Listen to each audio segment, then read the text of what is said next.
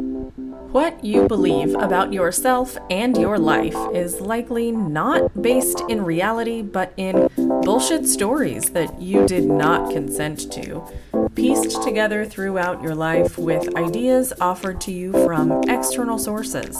This podcast is here to help you recognize and dismantle those stories so you can reclaim your power and achieve what you want in life. Welcome to, yeah, I made that up, with life and business coach Kelly Jackson.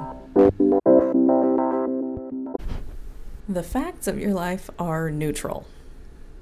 And that's not going to feel good to accept at first.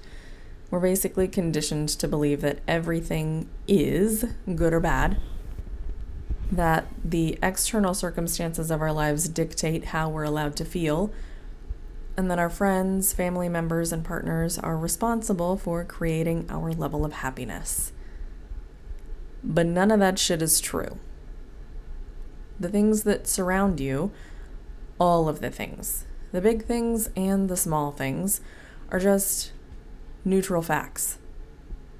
What your parents say, how your partner behaves, the email from your boss, how the other people on the road are driving, the political structures of your time and place.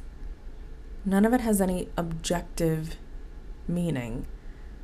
It only has meaning because of the thoughts applied to it, how it's interpreted. What you think is great, someone else may think is terrible, and vice versa. And neither of you are objectively correct. Once we can see the facts of our lives as neutral, then we can begin to recognize the meaning we are applying to those facts by our own interpretations. And the distinction between what's actually neutral fact and what's just a thought is perhaps one of the most profound because when we can see that we are creating the meaning, then we can take ownership of the experience that meaning is producing for us and decide whether or not we want to continue to believe the meaning we've applied. But what about the major atrocities of the world? Aren't there just some things that are inherently bad? Well, no humans decide what's good and what's bad. And we do that with our thoughts. And not everyone agrees about the meaning of good and bad as it is applied to pretty much anything. There are always people on the opposite side of an argument. And even if there weren't, even if we could get every single person on the planet to sign off in agreement on something being either good or bad, that still wouldn't be an objective truth, just a collection of thoughts that everyone shares. So, does that mean that we should just decide to be happy with the things we don't agree with? Absolutely not. There is no should there. And we all have preferences as to the kind of lives we want to live and world we want to live in. What it does mean, though, is that we get to decide on purpose how to think and feel about the things that both are and are not in accordance with our values and preferences. And those thoughts and emotions will dictate which actions we take, the behaviors that we take part in, which will influence how we show up and what kinds of experiences we create for ourselves. For example, if you would prefer to have a different purpose in an elected office, you can decide that it's wrong that the current person got elected, feel a bunch of negative emotions about it, come up with all kinds of evidence to support the idea that it's wrong, and spin out in catastrophizing mode about all the things that will happen because they're holding a position you don't believe they should hold and that will likely result in an unhelpful experience that does nothing to create the change you'd prefer to see.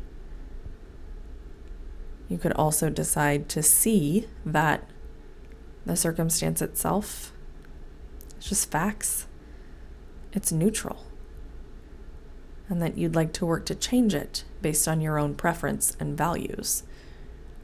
Not out of higher moral value, not because you believe you're right and the other side is wrong, but because it's what you want to see in the world. And that will probably feel a lot more empowering,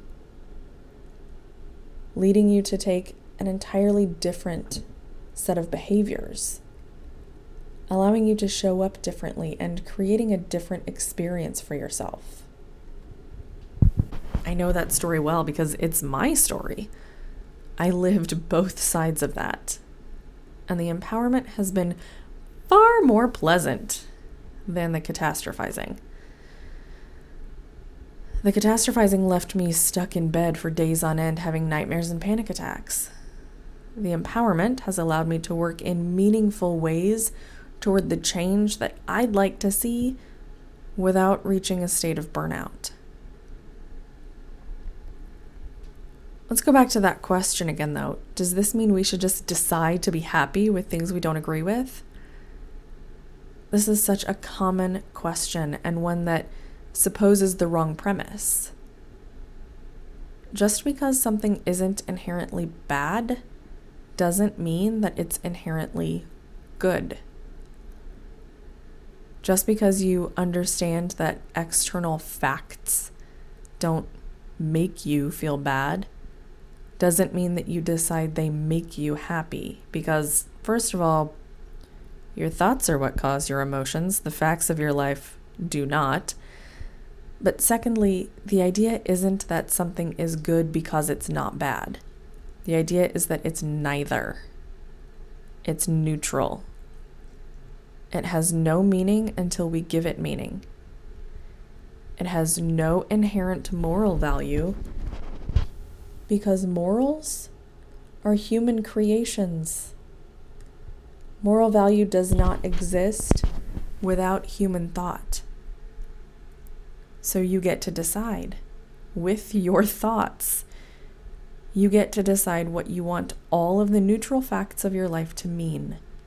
They can mean you're a victim, or they can mean that you're a creator. You could find evidence for both. And in my year long program, you'll learn how to decide what meaning you want to apply to everything. Sign up for an exploratory call with me to learn about spending a year with me working to separate out the neutral facts from the thoughts so that you can take back your power and break free from the pressure points that you experience. Just email me, pressurepointcoaching at gmail.com. Thank you.